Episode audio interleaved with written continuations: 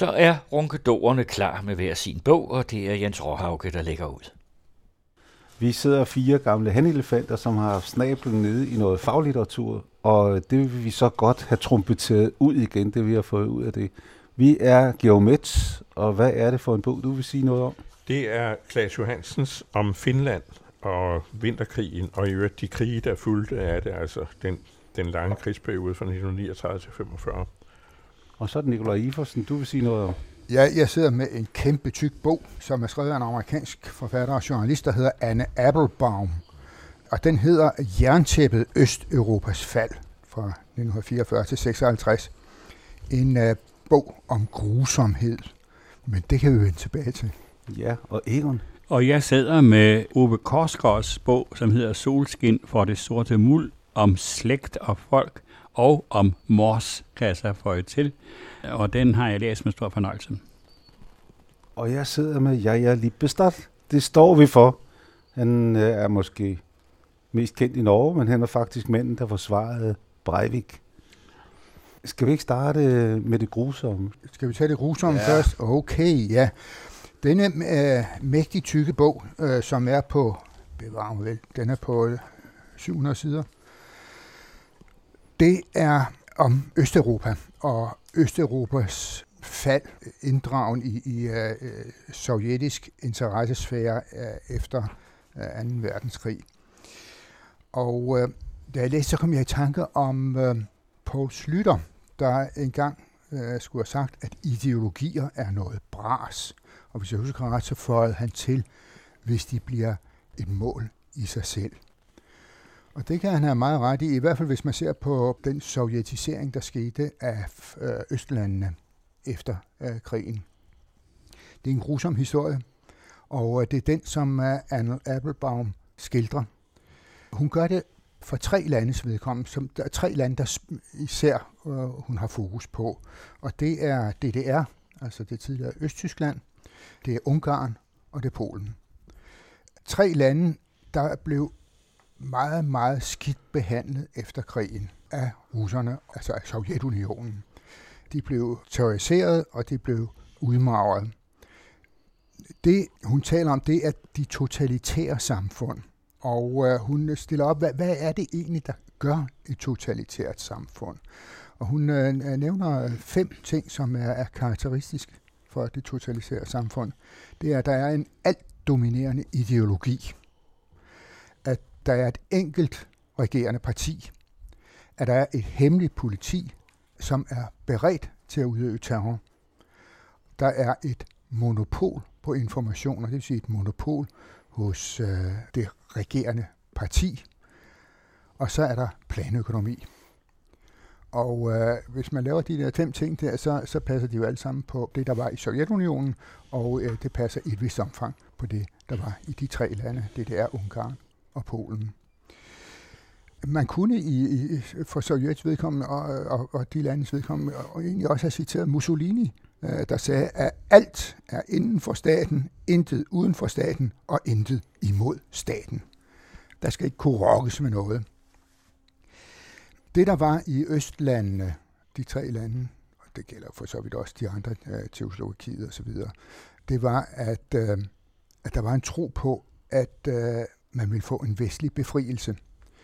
Ikke uh, nødvendigvis uh, på den måde, at, uh, at det var amerikanske, engelske, franske soldater, der kom op og befriede landene, besatte dem, men at det var det uh, samfundssyn, som herskede i de vestlige lande, der ville komme til at bestemme landenes fremtid.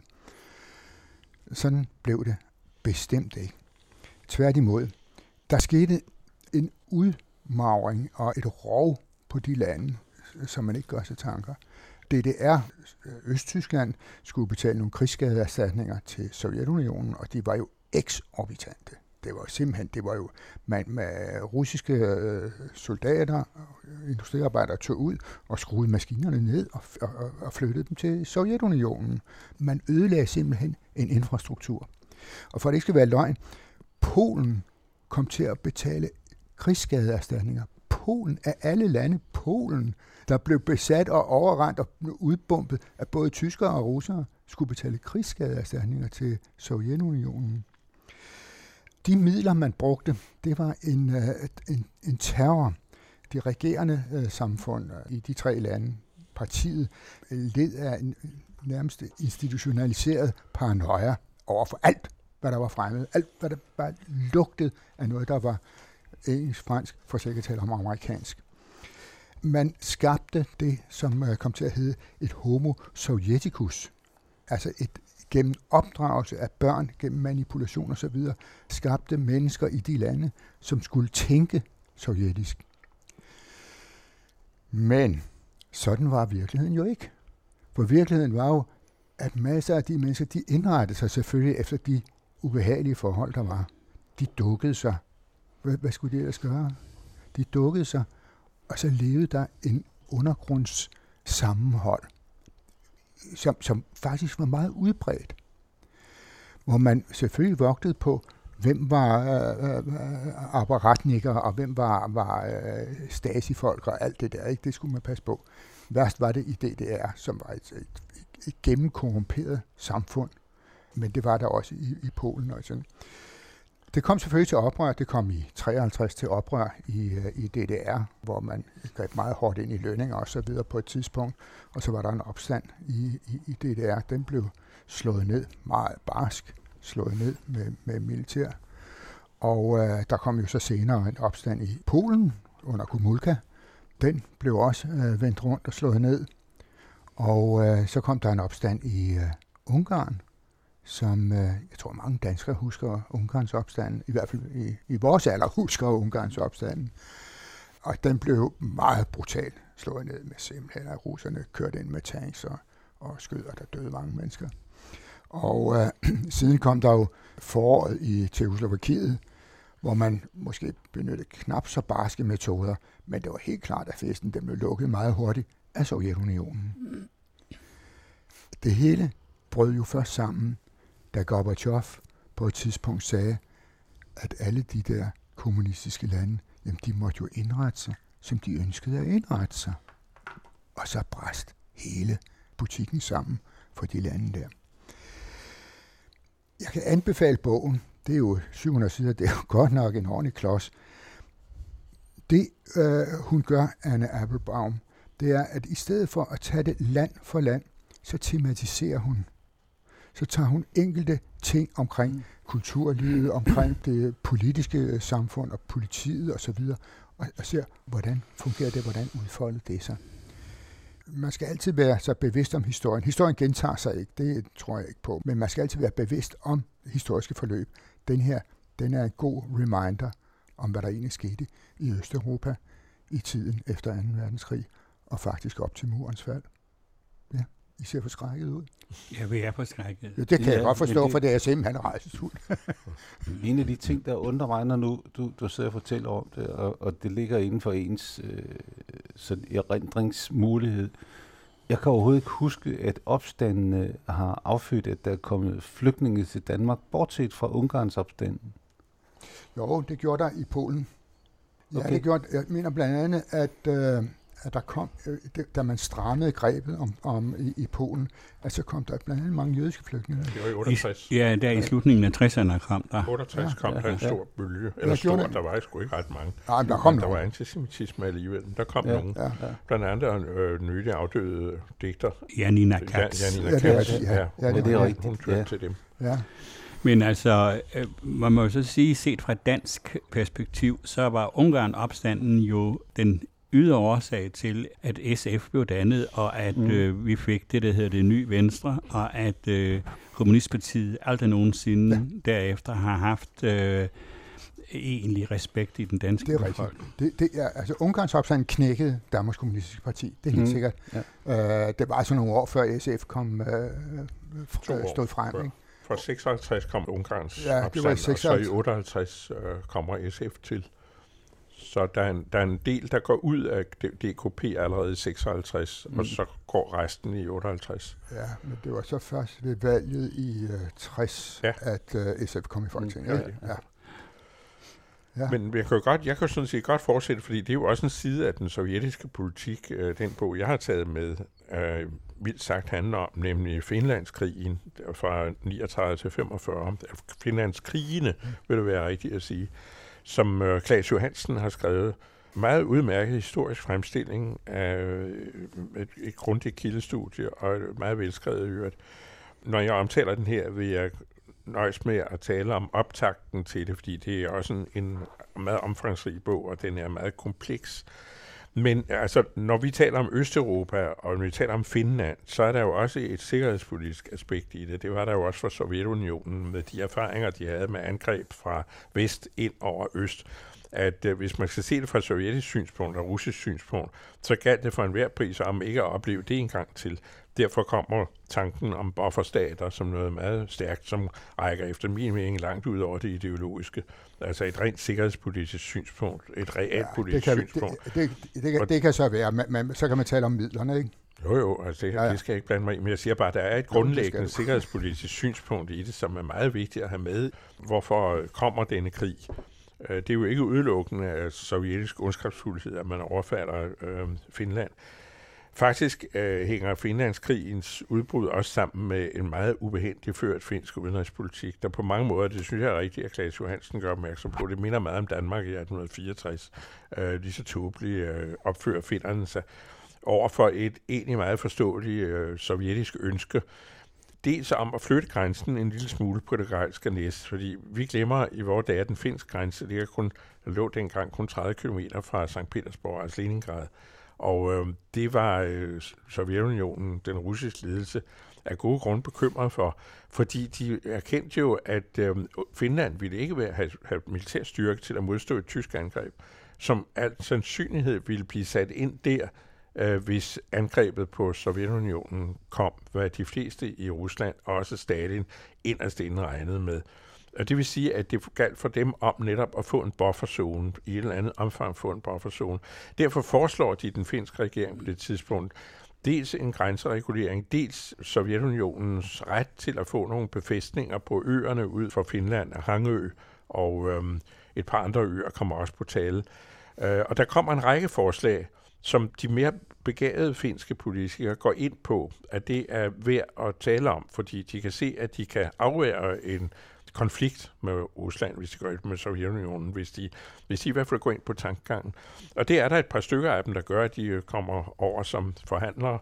Især Parsakivi, den berømte diplomat og politiker, øh, Jo Parsakivi, som øh, fører disse forhandlinger. Men hver eneste gang, han kommer med et resultat, noget han kan se har en gang på jorden, og hvor han med god grund kan regne med, at længere vil Sovjetunionen formentlig ikke gå over for Finland, hvis de får de her krav opfyldt. Hver eneste gang, der kommer med sådan et forslag, så bliver det fuldstændig fejret af bordet af de hjemlige politikere.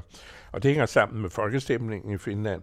Det hænger også sammen med, hvad jeg også synes er rigtigt, at Johansen gør opmærksom på, at den finske øh, professionelle politiske øh, lag er meget svagt på det tidspunkt. Det er et nyt samfund. Det glemmer man jo også. Det er et forholdsvis nyt samfund, som øh, en, en, en, en, med en ny politisk virkelighed, som øh, disse politikere forholder sig til. Og de er gået alt for langt i deres øh, agitation mod Sovjetunionen og for finsk selvstændighed, til at de kan give sig på nogle punkter. Og det er jo selvfølgelig fuldstændig knald i låget, fordi øh, de kan jo sige sig selv, at det vældige Sovjetunionen ikke vil finde sig i at få ingenting. Noget vil de have. Så kan man selvfølgelig diskutere, om det er et naivt synspunkt, Johansen øh, bringer til tors, øh, som jo altså også var et synspunkt i datiden i øvrigt, at øh, Sovjet ikke ville have foretaget sig mere. Men det hænger sammen med, at Sovjetunionen skillede meget nøje mellem de baltiske stater, som de følte fuldstændig klar ret til at have herredømme over. De følte som en del af det russiske øh, geografiske krop. Og så de nordiske lande, som de faktisk henregnede Finland til. Og Sovjetunionen ønskede ikke nogen konflikt med de nordiske lande, som de mente lå uden for deres interessesfære. Det, som de først og fremmest var interesseret i, det var området ved det karelske næst, så de kunne undgå den her invasion, og så altså nogle støttepunkter ude i den finske bugt og øh, der var nogle andre småkrav også, men det var forholdsvis overkommelige krav.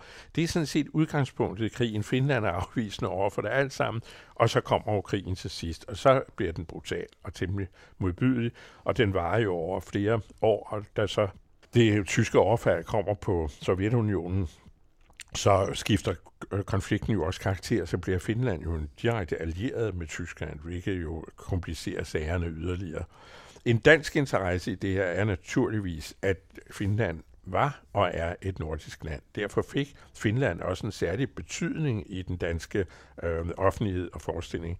Øh, der var også en del danske frivillige, ikke mange, men der var en del danske frivillige, der tog op og sloges på finsk side.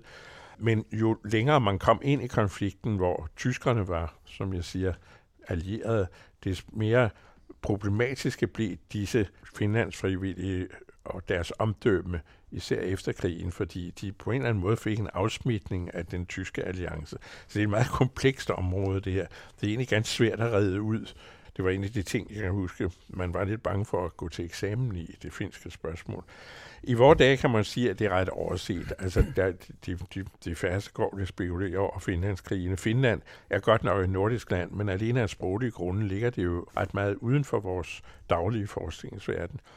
Øh, også den bog, vi har anbefalet, fordi den, det, er jo, det er godt at få genopfrisket det her, men også at få genopfrisket de sovjetiske interesser i det her. Hvorfor sker den slags ting? Der er altså også et rationale i det, og der er også en anden side i sådan en konflikt. Det er ikke udelukkende et uskyldigt lille land, der bliver overfaldet. Der er altså en årsag til, til krigen, en årsag til konflikten. Men, men det har vel også en betydning i dag, at når man ser i EU, at Finland for så vidt er orienteret mere sydpå, det er orienteret mod de nordiske lande ja. i deres realpolitik. Helt klart. Og, og det kommer vel blandt andet af erfaringer fra Ja, og, og ja, blandt andet det, det andet, man også kan sige, det er netop det der synspunkt om den sovjetiske interesse, hvor en, egentlig interessesfæren ligger. Mm. Fordi vi har været tilbøjelige til det, det i den NATO-optik, vi har set, det, at uh, Sovjet var en trussel, og de ville overfalde hele uh, hele området, og så snart de fik en lejlighed til det. Det er jo et ret tvivlsomt påstand, fordi de netop tænker meget traditionelt i nogle interessesfærer. Øh, belært, som nævner jeg meget rigtigt, siger, at man skal skulle lære historien, og det gjorde jo Rusland, fordi de havde prøvet de her overfald. Mm. Først Karl den 12., så Napoleon, og så Hitler, og de vidste, at de var, de var utrolig sårbare over for de her indfald, på grund af det vældig store, meget svært forsvarlige Rusland. Det eneste, de kan forsvare sig med, det er vinteren. Og det kunne man jo ikke vide, om det holdt i længden, om den våbenteknologien ikke ville mm. blive en sådan art. Det er ikke rigtig var aktuelt mere. Så derfor tænker de hele tiden i det der sikkerhedspolitiske aspekt. Og man skal jo ikke underkende, at selv på trods af Stalins frygtelige udrensning, og hvad der kommer til at koste meget, fordi en af grunden til, at felttoget trækker sådan ud i Finland, det er, at de fleste officererne er blevet henrettet af den her paranoide idiot. Så øh, de, de får frygtelig mas med det. Men man skal ikke underkende, at der i den sovjetiske udenrigstjeneste er et professionelt lag, som bliver ved under det hele at analysere sig frem til, hvad er egentlig vores interessesfære. Til synlædende retter Stalin sig, selv Stalin retter sig efter det, at der er områder, som er vital interesse, og andet, der ligger egentlig udenfor. Og til det, der ligger udenfor, og det kan godt være, at Ben Jensen bliver ked af at høre det, men det hører, det, dertil hører faktisk Norden altså de nordiske lande. Det kunne man også se på deres meget hurtige rømning af Bornholm i øvrigt. Mm. Uh, det er, der, der er en ting, det er den der anden del af det, der hedder forsættelseskrigen. Ja. Jeg mener da, at det danske bidrag der, det var trukket tilbage. Altså, ja, ja. Finlandsambulancen var i hvert fald ikke med. Og, og, øh, og jeg mener også, at de fleste frivillige danskere var væk, ja. da forsættelseskrigen kom. Ja, bestemt. Og de var meget, i øvrigt meget få danskere, der kom i kamp de, der var mest eksponeret i, i krigen, var øhm, de frivillige danske piloter. Der kom nogle meget dygtige danske øh, krigspiloter, eller hvad hedder nogle jægerpiloter derop, og fire af dem blev skudt ned i øen. Øh, men ellers var det et meget begrænset, og de, de, langt de fleste danskere kom aldrig i, i kamp. Jeg tror, det var meget, meget få, der kom ud i fronten.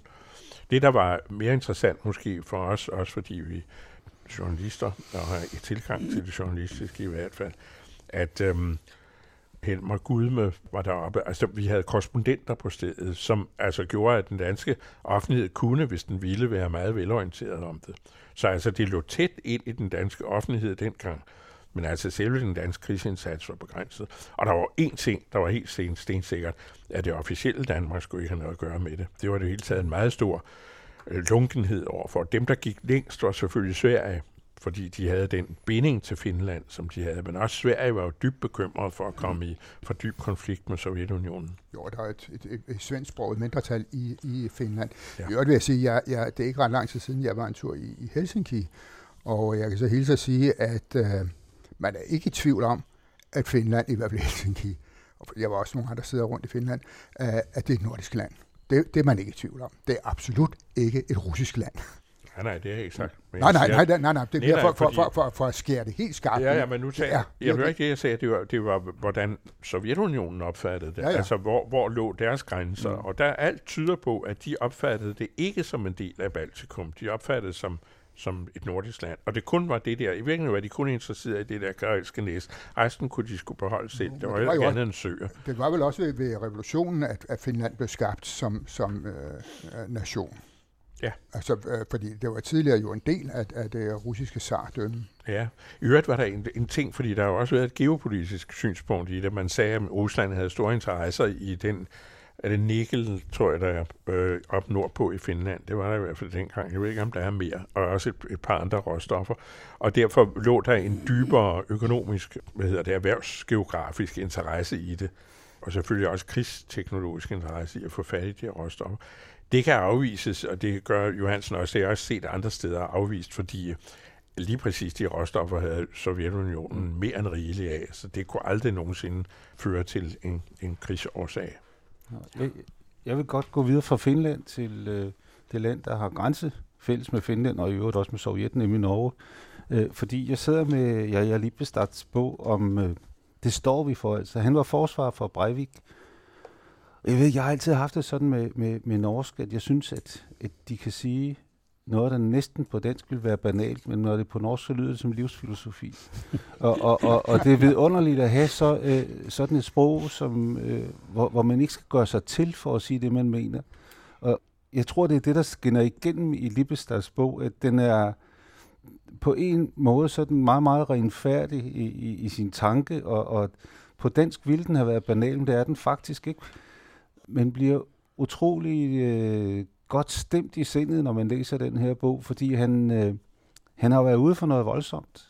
Han er, er blevet bedt om at være forsvar for øh, sandsynligvis Nordens største enmands øh, terrorist, og, og enmands her opfatter Breivik sig selv som. Og han ved ikke, om han skal sige ja til den her opgave. Han har et godt lille advokatfirma, og han har prøvet en gang at være forsvar for, for en, øh, en nynazist, og jeg synes faktisk, at det var hårdt, øh, både på grund af den stemning, der kom imod ham og sådan noget. Og, og han har en dejlig dagligdag. Han har en sygeplejerske kone. De har syv børn, hvor jeg to er voldsomt handicappet. Den ene ligger på øh, 6. 7. år i, i respirator. Han, han lever altså sådan et arbejderparti-liv, øh, og er renfærdig i tanken, og, og, har, og pludselig så bliver han bedt om det her. Og han tænker, nej, det, det må jeg sige nej til. Men så siger hans kone, og det er der, jeg mener, det er norsk, så siger hans kone, øh, som er sygeplejerske, hvis, hvis jeg kom hen og så en eller anden, der havde det skidt, selvom det var øh, det, den værste fjende, så ville jeg da som sygeplejerske hjælpe vedkommende. Du er forsvarsadvokat. Og han sidestiller fuldstændig det med at være advokat i et norsk retssamfund med det at være læge øh, stillet over for en syg. Så selvfølgelig må han sige ja. Det er den inderste kerne i et retssamfund. Det er, at forsvaren siger ja til at forsvare et hvilket som helst menneske. Og der laver han så hele tiden paralleller med, med den datter, han har, der, Rebecca, der ligger i respirator. Hver dag kan han få beskeden om, at, at hun dør. Han, han mener, at det er, fordi han har levet rigtig mange år på, på den kant, at, at han faktisk kan håndtere det her foretagende. Så det, det er den ene side af, af bogen, det er hans øh, personlige øh, holdning øh, og relationer og takling af det at være forsvarsadvokat. Den anden ting i bogen, som jeg synes er voldsomt spændende, det er hans øh, resonemanger omkring, hvordan man skal håndtere pressen. Øh, han refererer meget, meget til, hvordan nogle politikere de får spindoktorer, som kan, kan finde ud af, hvordan man skal tilrettelægge det og sådan noget. Og han beslutter sig sammen med det team, han får sammensat, at de vil ikke have nogen til at rådgive sig, fordi de vil gå ud og lave det, han kalder værdibaseret kommunikation. Han vil hele tiden kunne stå inden for det, han siger, og han vil bare, øh, han vil bare fortælle sandheden, uden at selvfølgelig røbe det, der er fortroligt. Og, og der er nogle fantastiske bemærkninger fra hans side om, hvordan han kommer igennem de her ting, ved netop hele tiden at holde på, jeg er forsvar for et menneske, og jeg forsvarer på ingen måde øh, det, han har gjort. Og ud fra den grundværdi, at han skal forsvare et menneske, fordi et hvert menneske i et retssamfund har krav på at blive forsvaret, uanset hvad de har gjort, der går han ud og laver den kommunikation. Og på mig virker det som om, han klæder hele øh, den der kommunikationsindustri af i, i det kapitel, han har der. Det er så flot. Så på den måde, der er der altså noget utroligt renfærdigt i den her bog. Og det, den gjorde stort indtryk på mig, fordi jeg sammen med min kone også var i Oslo dagen efter øh, massakren på Ydøya. Der var vi i Oslo, og vi var i øvrigt holdt ude på parkeringspladsen ved Ydøya den dag Breivik fik sin dom. Og vi har derfor fulgt sådan lidt voldsomt med i, hvordan ham Libestad har ageret. Der, hvor han, han så taler om det personlige pres, det er, da han kommer ind og fortæller om, hvordan det her år fuldstændig spolerer hans liv, fordi han ikke har muligheden for at koble fra. Juleaften, der kommer han pludselig til at tænke på, at, at her sidder de og fejrer juleaften, og det er første gang, der sidder 70 familier og fejrer en juleaften uden en, der er blevet dræbt. Så det, altså han, han taler om, Øh, hvordan, hvordan han er, er også personligt ramt. Og det er den balance, jeg synes, der lykkes i bogen. Jeg mener faktisk, at de fleste danskere ville rigtig kløjs i det og lave en banal bog, men, men han har den samme urkraft i sin argumentation, så, som jeg synes, Stoltenberg havde, da han stod på torvet. Jens, læser du bogen, som øh, det, hvad skal vi sige, også har haft sådan en, skal vi sige, terapeutisk betydning for ham, for øh, jeg er Lipstadt? Altså, det, øh, den er i hvert fald så personlig, så han har, han har skrevet sig til nogle erkendelser.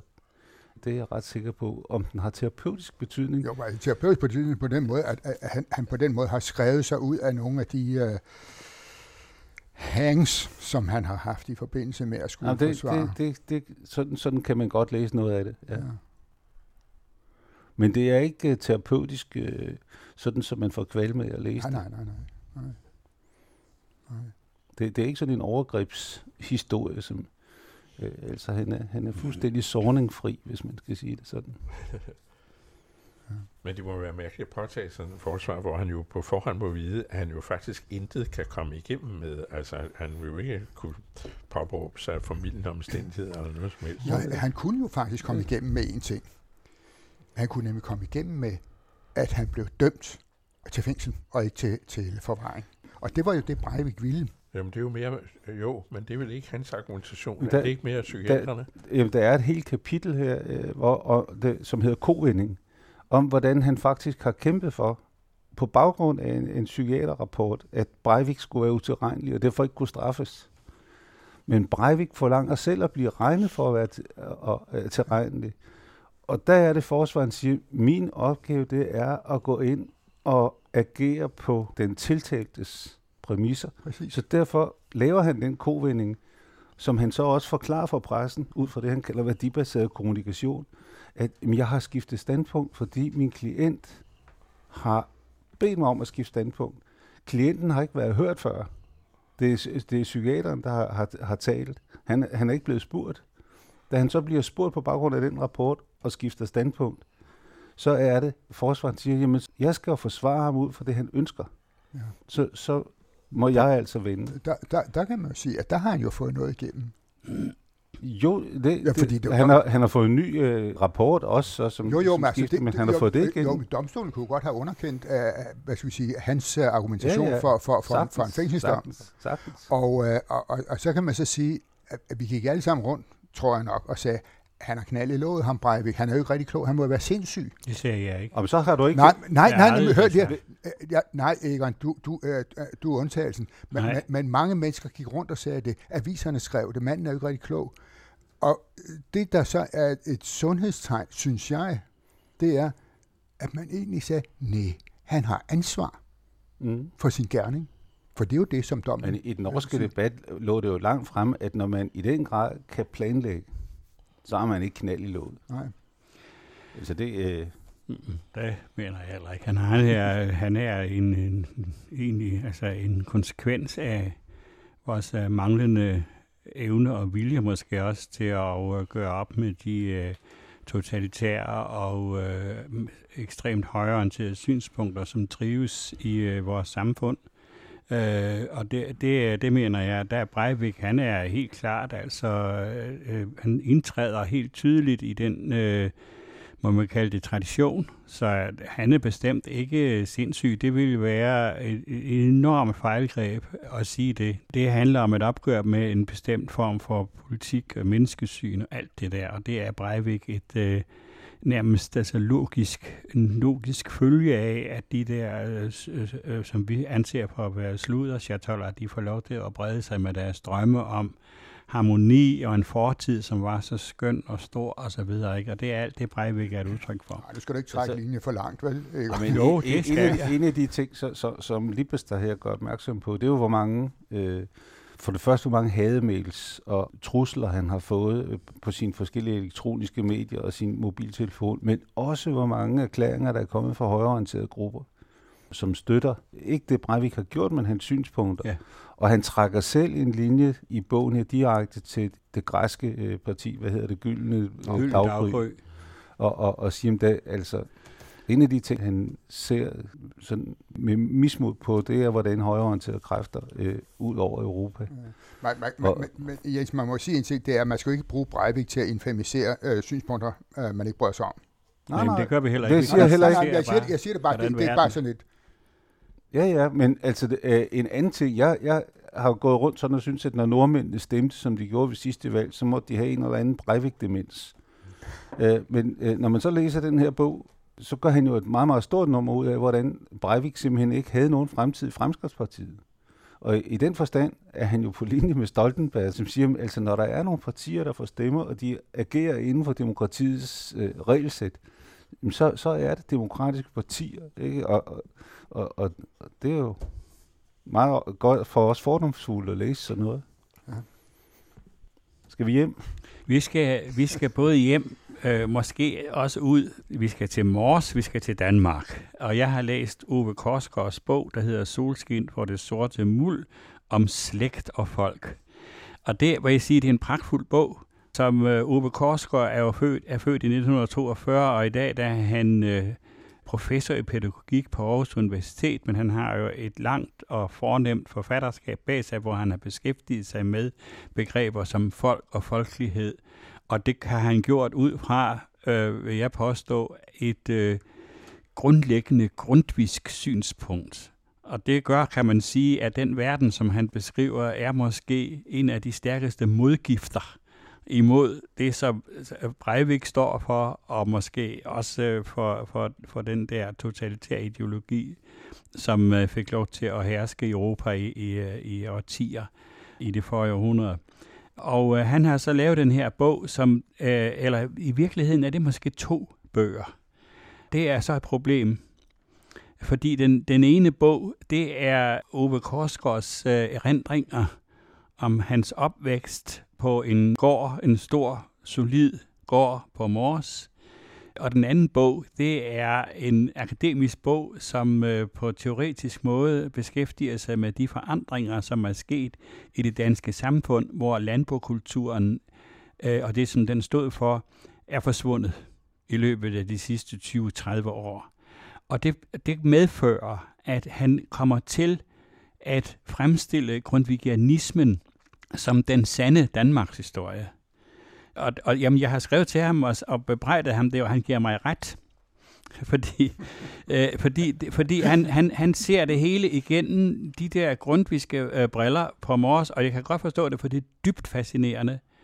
Og det er på mange måder et landbrugssamfund, som, som var rigt. Vi kender jo så mange politikere, forfattere og intellektuelle, som kommer fra det ud af det der miljø, at netop af det grundviske miljø. Så, så på den måde er det meget fascinerende, men man har en, han har en tendens til ligesom at gøre det til selve historien om også afviklingen af, af landbrugskulturen, men det er, det, det er nogle gode fortællinger, han har også om sin slægt, som jo sad på Korsgården øh, langt tilbage med fotografier og billeder, og det var jo øh, begavede folk, så de skrev øh, især hans far, som var aktiv i kommunalpolitik på Mors igennem lange tider, og øh, som var en klassisk øh, politiker på den, på den lokale politiker. Altså han stod for, han var formand for teknisk udvalg på vores øh, i, i mange år, og han stod for bygningen af Sallingsundbroen, og så fortæller Ove, hvordan øh, dengang de skulle skrive under på at, at, at, at det, det endelige, det, det der, øh, og der kom der så en øh, mand fra, jo, fra, fra firmaet, og så kom øh, formand for teknisk udvalg, og så skulle, ville han skrive under, og så sagde øh, ham der ingeniøren, skal der ikke være en, skal stadsingeniøren ikke være med? Nej, sagde Ove, det er nok, jeg er her. Ove Korsgaard øh, gør det så, synes jeg, er meget spændende, at han drager nogle eller hvad skal man sige, konklusioner ud af det her. Fordi han siger, i dag skriver han, vil det være utænkeligt at tage sådan et møde uden stadsingeniørens tilstedeværelse at Axel, det er altså hans far, ikke fandt det nødvendigt at tage, øh, kan tage sig ud som arrogance, men det hænger snart sammen med en anden selvbevidsthed blandt de ledende kommunalpolitikere og en anden rollefordeling mellem politikere og embedsmænd ind i dag. I de 24 år, da Axel var med i kommunalpolitik på Mors, faldt antallet af personer med politisk ansvar drastisk, mens antallet af personer med forvaltningsansvar tilfarende steg drastisk.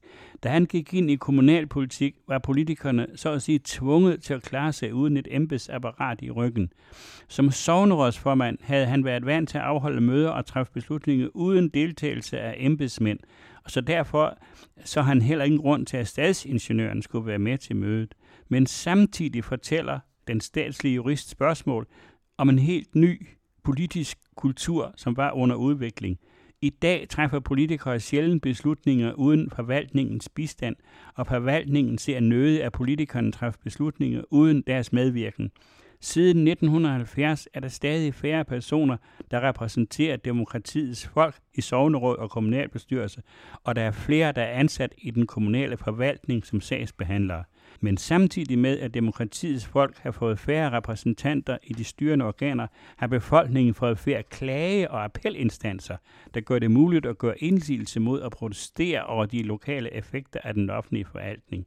Forenklet sagt, for at folket har stor indflydelse via valg af repræsentanter, har befolkningen i stedet for et indflydelse via klagemuligheder. Og det synes jeg er en meget præcis øh, øh, beskrivelse, og jeg ved ikke, om der er noget at stille op. Altså, jeg betragter jo den der kommunalreform som en af de helt store folkelige katastrofer, og at den så blev indført øh, øh, på grund af ham der, den anden katastrofe, øh, Lars Lykke, det siger, okay, jamen det er en, en naturlig sag. Men det, som Ove Korsgaard her beskriver... lige til det eksempel, du har ja. der. Altså, det er den ene historie, som jeg synes er, ja. er, er virkelig relevant. Så kunne man sige, at dengang var der politikere til, som for så vidt havde en folkelig forandring. I dag har uh, næsten alle politikere nu samme uddannelse som embedsmændene. Jamen, uh, det... hvad, hvad der også er et problem. Men nu har jeg været inde og kigge på den kontrakt, DSB har lavet med, uh, med en italiensk firma om at få IC4-tog. Og en af grundene til, at det er gået galt, siger man jo, og det, det er der meget, der tyder på, det er, at dem, man skriver kontrakt med, er blevet mere grådigt, blevet smartere, de dækker sig bedre ind.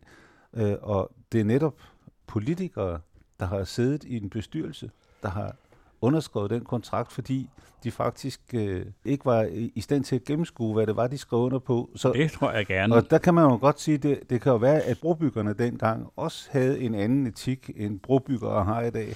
Det ved jeg ikke, om de har. Jeg vil bare sige, at jeg tror, jeg tror jo, at, at, at, at, at en, en lokal forankring, også ja, i en virkelighed, hvor Axel han gik jo i stallen hver dag, Altså, at sådan noget, det giver en, en anden form for, skal man sige, realisme, og så havde de jo grundvigianismen, Ja, øh, og så sammenligner han i øvrigt også, han går helt op, og, og, og øh, der, der Jens Merp Sørensen, som jo også kommer ja. derop fra, han, han øh, fik en pris for Mærkedag, den roman. Skriver han, det er nok den eneste skønlitterære bog, som Anders Fogh Rasmussen har læst.